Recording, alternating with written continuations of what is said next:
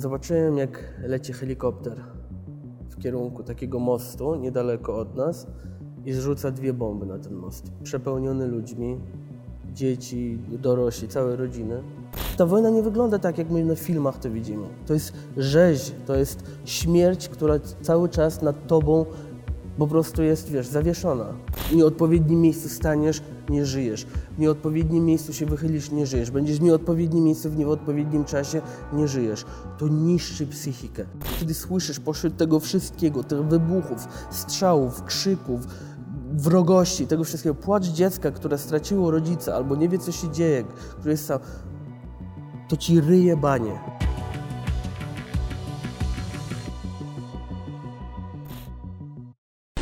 Miałeś 9 lat, kiedy twoja rodzina uciekła z Czeczenii do Polski. Tak. Jak zapamiętałeś ostatnie dni, tygodnie, miesiące w Czeczenii? Um, powiem Ci szczerze, że przeżyłem dwie wojny wraz z rodziną. W 94 podczas tak zwanej pierwszej wojny rosyjsko-czeczeńskiej, choć nie była to pierwsza, i później w e, 99. I tą pierwszą wojnę jakoś słabiej pamiętam mniej i wcale nie jest mi z tym niedobrze. Natomiast um, drugą wojnę, tą z 99, pamiętam bardziej niż bym chciał. I ja ją tak pamiętam w ten sposób, że spędzając czas z rodziną,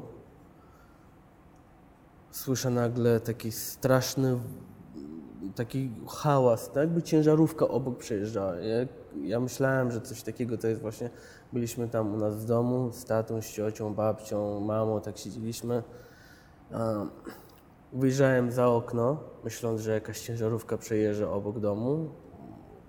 Jarałem się tym i zobaczyłem, jak leci helikopter w kierunku takiego mostu niedaleko od nas, na którym był jakby bazar. Był no, taki otwarty, duży bazar a, i Na tym moście. na tym moście, tak, w okolicy i na tym moście, bo to było takie coś, że e, w konkretne dni tygodnia właśnie była ta przestrzeń otwierana i tam bazary były, wiesz, produkty spożywcze, bydło, wszystko, wszystko jak, jak leciało. No i leci ten helikopter w kierunku tego mostu i zrzuca dwie bomby na ten most. Przepełniony ludźmi, dzieci, dorośli, całe rodziny. Na twoich oczach. tak. I następnie wszystko bardzo szybko się działo. To, co pamiętam, to, mm, to chaos, choć rodzice i, i krewni, którzy z nami byli, byli, starali się zachować spokój jak najbardziej tylko mogło, żeby, żeby nas nie przerazić, mnie, siostrę, rodzeństwo. I następną rzecz, co pamiętam, to jak uciekliśmy, wzięliśmy paszporty, po prostu jakiekolwiek świadectwo naszej tożsamości. Wzięliśmy paszporty i uciekliśmy tam do piwnicy, jakby nie takiego bunkru piwnicy, którą sąsiad nasz niedale, tak niedaleko od nas wybudował na takie przypadki, że po tej pierwszej wojnie ciężkim doświadczeniem, które mieli, jakby zbudowali jakiś taki piwnicy schron. Uciekliśmy do tej piwnicy razem z mamą, babcią, krewnymi i wielu innych ludzi, którzy zdążyli. No, zaczęły się regularne naloty na naszą miejscowość, na wiele innych miejscowości. Ciągle latały nad nami samoloty, helikoptery, ostrzeliwali ludzi, zrzucali bomby. Cywilów. Ni, o nikim, jakby nikogo innego tam nie było. Zabijali cywilów. Ile czasu tam spędziliście? Um, z mojej pamięci to było kilka dni. Czekaliśmy aż naloty regularne ustaną. Um, następnie rodzina zdecydowała, że musimy uciekać do Inguszetii. Rosja, wojsko rosyjskie postawiło, jakby poinformowało ludność cywilną, że utworzyli tak zwany czerwony tunel, czyli to była droga wiodąca do Inguszetii, do granicy z Inguszetią. Powiedzieli oni, że każdy cywil, który chce uniknąć operacji wojskowych, czy tam operacji antyterrorystycznej i tak dalej, czyli po prostu regularną, jakby uniknąć regularnej wojny. Że może uciekać przez ten Tak, tak, może uciekać. I że to ten- jest bezpieczne, tak? tak, to miało być bezpieczne, że nic nam nie grozi, cywile mogą uciekać. I gdy my byliśmy i wiele tysięcy innych ludzi jakby tą drogą uciekało, my, no moja rodzina, krewi nasi, to mm, żeby nie wchodzić tam w te zbyt drastyczne szczegóły, bo też nie chcę o tym opowiadać, a, zaczęły się naloty. Nadleciały helikoptery i zaczęli na nas wszystkich zrzucać bomby, strzelać do nas, rakiety. Jakby regularna rzeź cywilów, ludzi, zwykłych ludzi. Nasz samochód był jednym z tych nielicznych, któremu udało się uniknąć jakby bezpośredniego uderzenia. Samochód naszej cioci trafiła rakieta, wywróciło ich wszystkich, oni tam leżeli na ziemi i zorientowali się, że wojsko strzela do niedobitków. Chcą wszystkich tam, chcieli wszystkich zabić. Nie wiem o co im chodziło, ale no strzelali do tych, którzy leżeli albo uciekali już. Leżeli na ziemi, udawali martwych, tam do późnej nocy, żeby po prostu czekali, aż wszyscy odlecą i odjadą. Dojechaliśmy do Inguszetii na granicę. Tam były dalsze nieprzyjemności, ale jakby to jest jakby długa historia, więc może w trakcie coś powiem. Często w takim kontekście słyszy się pytania o to, dlaczego ludzie w sytuacji wojny decydują się uciekać, a nie na przykład bronić ojczyzny. Jak ty byś odpowiedział na tak postawione pytanie? Słuchaj, jedni zostawali bronić ojczyzny, inni uciekali i to było na zasadzie takiej, że jakby nie każdy, nie każdy, jakby nie każdy umie walczyć. Jakby my sobie myślimy, że ta, ta walka, ta wojna, to nie wiem, jak w filmach wygląda, nie wiem, jak w grach, że, że, że coś się stanie, to a, zaraz będzie ok, lecimy dalej. Nie. Łatwo Jakby powiedzieć. Łatwo gadać, łatwo chrzanić takie bzdury po prostu. Kiedy latają ci kule nad głowami, kiedy wybuchają bomby dookoła, porozmawiaj z jakimkolwiek wojskowym, z żołnierzem, który na jakichś, e, z jakichś takich właśnie sytuacjach zagrożenia życia był. To jest taka panika, to jest taki strach i nie każdy sobie potrafi z tym e, jakby dać radę. Łatwo jest mówić e, o tym, że nie wiem, zacznie się wojna, to ja idę pierwszy na front i tak dalej, i tak dalej, że czemu oni uciekają, to są dorośli mężczyźni, czemu oni uciekają zamiast walczyć i tak dalej. Czasem słyszy się tchórze. Tchórze, dokładnie. I to jest, kurde, jakby musisz mieć jakby zrozumienie dla tej sytuacji. To, co tam się dzieje, to nie jest gra, to nie jest film. To jest śmierć, która czyha za każdym rogiem. Jeżeli wychyli się nie w tym momencie, ktoś się trafi, zabije cię, zrani cię. Gdzieś nadepniesz nie na to miejsce, nie żyjesz. Będziesz w nieodpowiednim miejscu, nie w odpowiednim czasie, nie żyjesz. To jakby to niszczy psychikę. To jest straszne. To jest, to jest coś po prostu, co cię otacza i lepka maź, ta śmierć to jest lepka maź, która po prostu, z której nie możesz się pozbyć. Nie każdy ma wystarczające siły w sobie, żeby chwycić za broń i, i, i iść na wroga. Jedni mają i walczą, inni nie mają i nie walczą. Tutaj e, inni mówią, nie obchodzi mnie, czy chcesz walczyć, czy nie. Jesteś, nie wiem, e, starszyzna rodziny powie, masz wyjeżdżać, masz szukać przyszłości, masz szukać normalnego życia, unikaj wojny, żeby cię nie zdeprawowała, uciekaj i tak dalej. No, są najróżniejsze sytuacje.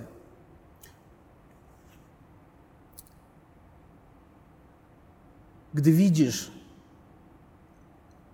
gdy widzisz y, tą śmierć, gdy widzisz tych martwych ludzi, widzisz płacz ludzi, widzisz płacz dziecka przy trupie matki, gdy płacze i krzyczy, że mamo wstań, mamo wstań, mamo pomóż. W żaden sposób jakby to jest najgorsze, ten płacz dziecka. Cała reszta to jest, wiesz, w granicach, nazwijmy to, normy się mieści, ale kiedy słyszysz pośród tego wszystkiego, tych wybuchów, strzałów, krzyków, wrogości, tego wszystkiego, płacz dziecka, które straciło rodzica albo nie wie, co się dzieje, który jest sam, to ci ryje banie. Wybacz, że tak kolokwialnie określę. Ryje banie. I nie można oczekiwać od, od każdego człowieka, że pójdzie walczyć. Od człowieka, którego się nigdy byś się nie spodziewał, że będzie walczyć, on pójdzie walczyć. Od człowieka, którego myślisz, o Boże, wygląda jak gladiator, pewnie, nie wiem, tysiąc wrogów pokona, nie będzie chciał walczyć. To nie, takie, to nie jest takie proste, to nie jest czarno-białe.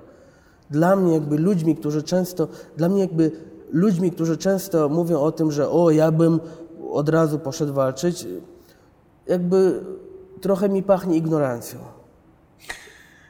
Szczęśliwie udało Wam się e, dotrzeć do Polski. Jak Polska Was przyjęła?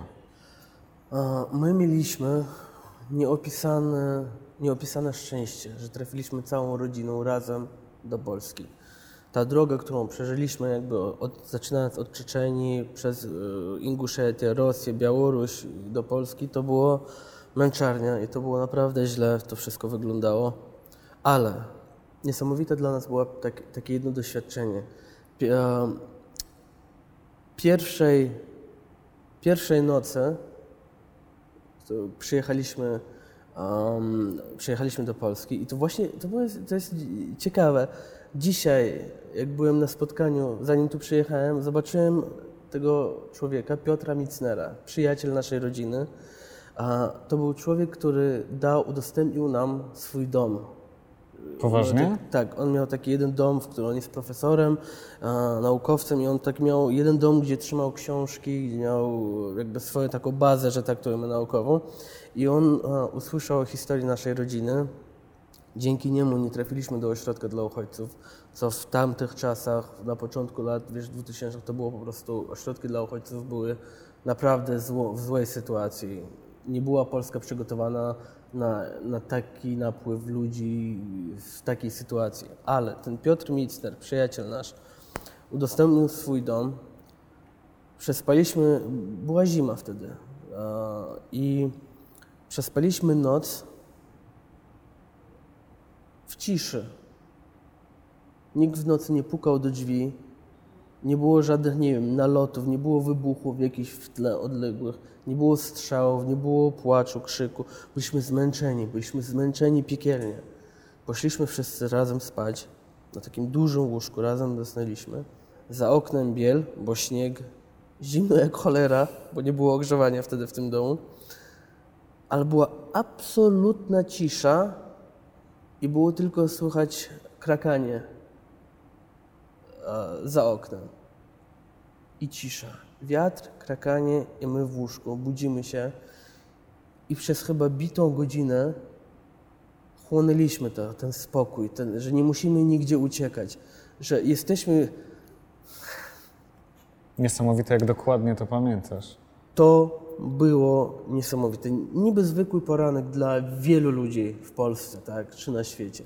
Dla nas to było jedna z najbardziej magicznych chwil naszego życia. Że spośród tego całego chaosu przeżyliśmy cudem i jesteśmy gdzieś w jakimś spokojnym miejscu, w czterech ścianach, na- w łóżku, zimno jak cholera, ale z dachem nad głową i z rodziną, która jest cała. Mieliście niesamowite szczęście, no bo dostaliście ten dach nad głową, ale z tego co wiem, początkowo nie lubiłeś Polski, nie lubiłeś Polaków. Dlaczego? Z czego to wynikało? Um, do ataku na World Trade Center, do podstawówki, do której chodziłem, nieważne jakie, bo to jest już nieważne, ale do tej podstawówki, do której chodziłem, byłem tym dzieciakiem, o jest jakiś nowy dzieciak, pochodzi z Czeczenii, okej, E, nie, było, nie było żadnej kosy. I przychodzi 11 września 2001. Tak, i, i zaczyna się dla mnie takie, jakby poś, po, wśród całej tej tragedii, która się tamtego dnia wydarzyła, zaczęło się równocześnie z tym momentem dla mnie takie moje małe piekło. Ponieważ dzieciaki, z którymi chodziłem do szkoły, dowiedziały się, przecież on jest muzułmaninem. I byłem obwiniany przez moich rówieśników za ten atak. Mówili na mnie morderca, mówili na mnie, no, że nie wiem, że jestem brudny, że roznoszę zarazy, wirusy, żeby się do mnie nie zbliżać, że pewnie nam coś zrobi i tak naprawdę różne rzeczy takie były. Zmieniałem szkoły z tego powodu, bo dzień w dzień do jakiegoś konfliktu słownego czy fizycznego dochodziło. Już przez od tej czwartej, piątej do tej szóstej klasy podstawówki a, moim głównym grzechem wśród moich rówieśników było to, że jestem muzułmaninem. Żeby, jakby, gdyby nie to, że miałem kilku przyjaciół w każdej z tych szkół, z którymi się przyjaźnię do dziś dzień, którzy są po prostu dla mnie niesamowici, byli kochani i nadal są, to ja bym totalnie ześwirował. Gdyby nie przyjaciele też naszej rodziny. I już był taki moment, kiedy mówiłem do taty, do mamy, błagam, musiałem, wiesz, szkoły zmieniać z tego powodu. Mówię, błagam, nie puszczę, nie chcę już iść do szkoły, mam tego dosyć, nie, cokolwiek się stanie, jakiś atak będzie, jakiś coś będzie, to zawsze o muzułmanie to, muzułmanie tamto i, i mi się to dostawało. Uciekłem sam spod terroru, tak, państwowego. ze strony Rosji. Uciekłem sam jakby spod, od samej śmierci. I, I to był ten moment, kiedy naprawdę już miałem dosyć. I nie zrozum mnie źle, jakby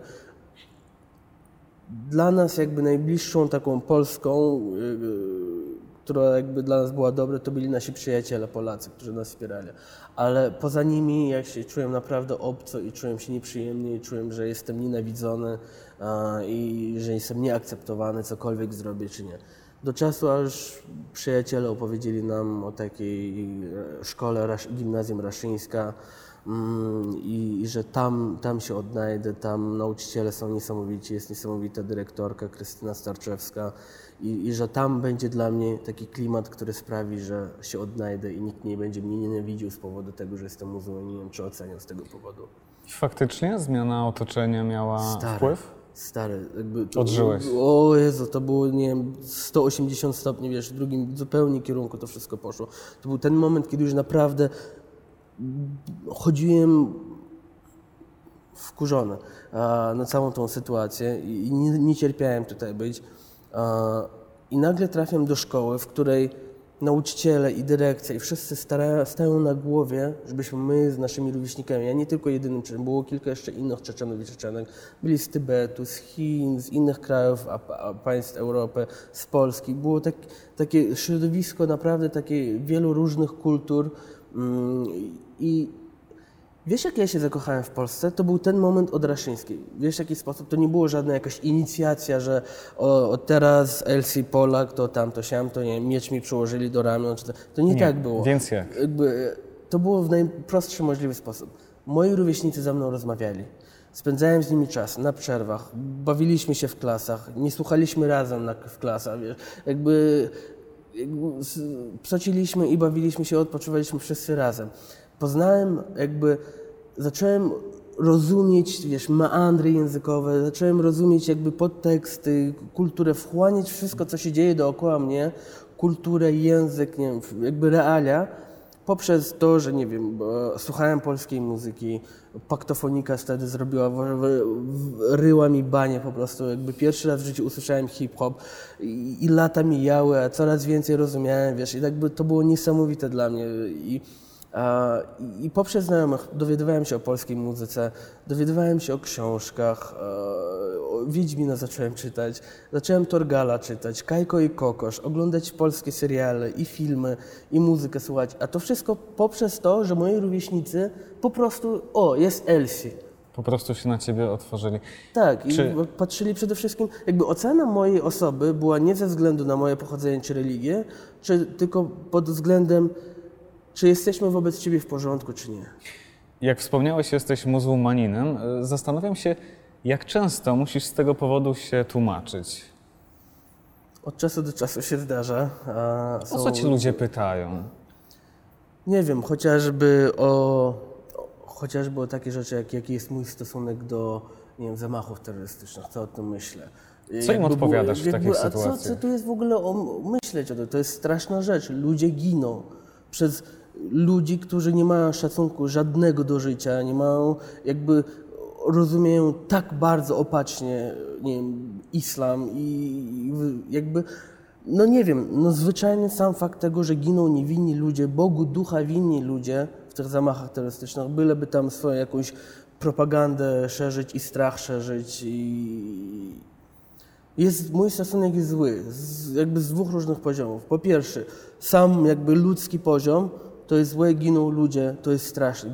nieważne, jakby często się tam, jak, podczas różnych rozmów z różnymi ludźmi, jakby prędzej czy później wychodzi na to, że tym ludziom się wydaje, e, że giną tylko, w sensie giną wszyscy prócz muzułmanów. Przecież w tych atakach terrorystycznych giną również muzułmanie, ale to nie ma, tak naprawdę to nie ma żadnego znaczenia. Giną ludzie.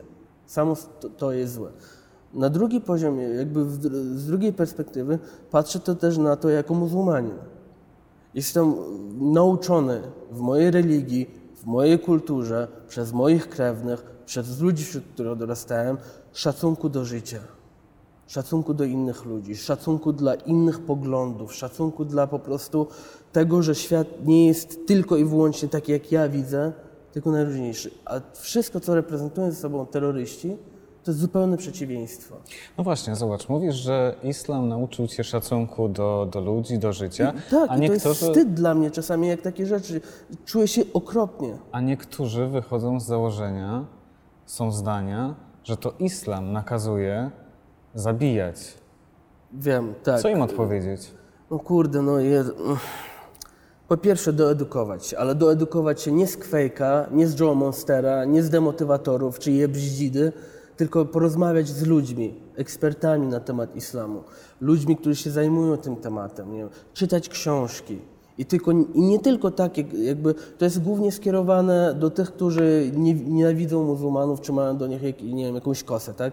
Jakby czytać książki i materiały nie tylko takie, które zgadza, zgadzają się z ich poglądem i bąbelkiem informacyjnym, w którym żyją, tylko trochę innych perspektyw.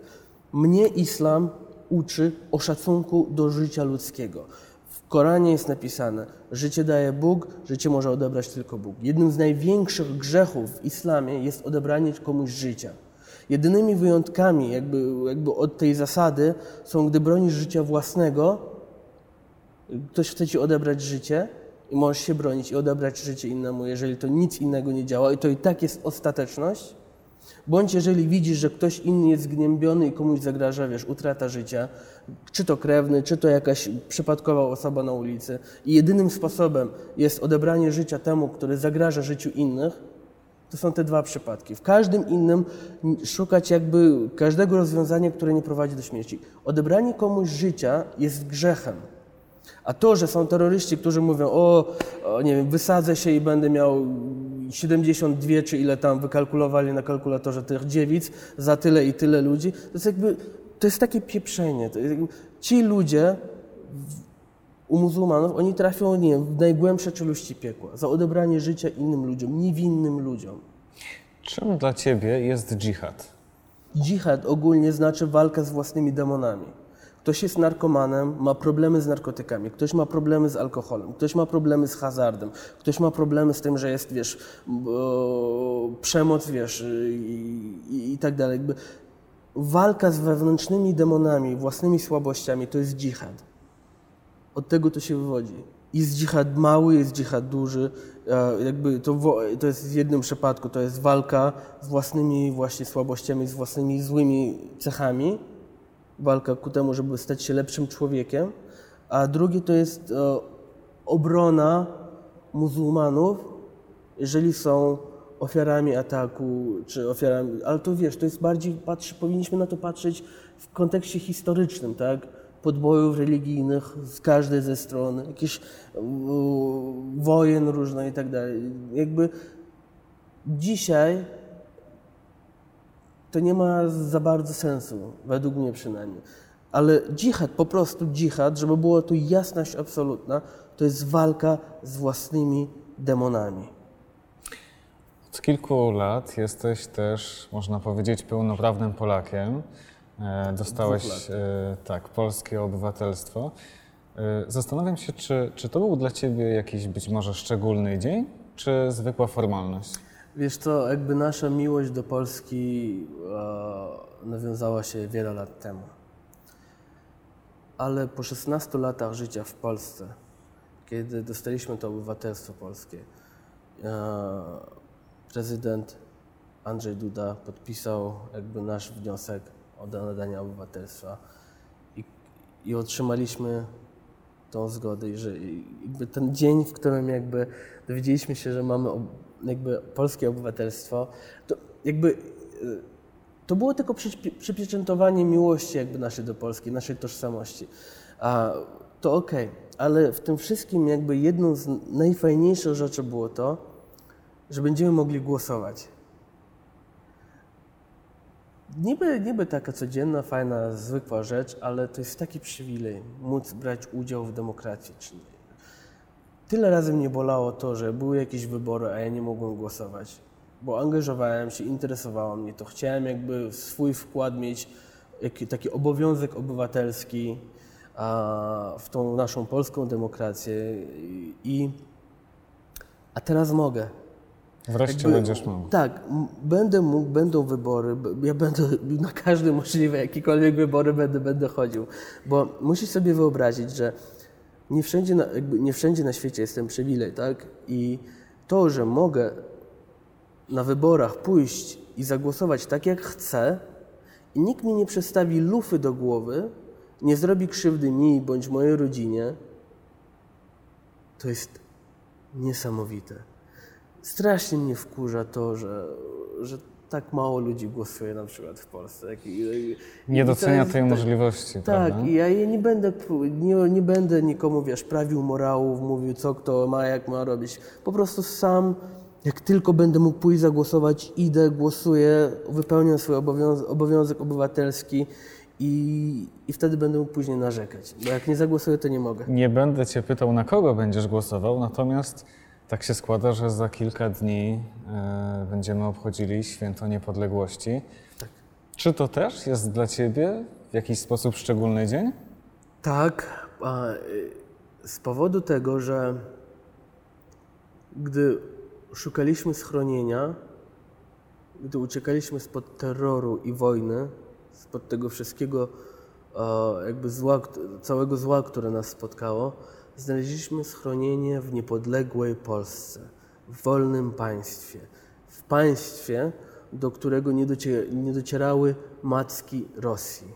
To wiele dla nas znaczyło. W Polsce znaleźliśmy dach nad głową, przyjaciół, którzy są dzisiaj dla nas jak rodzina, możliwość edukacji, możliwość pracy, normalne życie, życie w, pe- w pewnej, po prostu z pewną godnością. I ja korzystając, jeśli pozwolisz, chciałbym pogratulować Polsce i wszystkim Polakom setnej rocznicy odzyskania niepodległości. Jakby z całego serca wraz z rodziną dziękujemy za dom, który tutaj znaleźliśmy. Dziękujemy za przyjaźń, dziękujemy za wszystko, co dobre nas spotkało. Jakby zawsze, przez całe nasze życie będziemy za to wdzięczni i przez całe nasze życie będziemy robić wszystko, co możemy, żeby się odwdzięczyć za ten ogrom ciepła, dobra, gościnności i miłości, którą dostaliśmy tutaj. Ja dziękuję Ci za tak piękne słowa. Dzięki za spotkanie, dzięki za Bardzo rozmowę. dziękuję. Bardzo się cieszę, że mogłem tu z Wami być. Dziękuję serdecznie.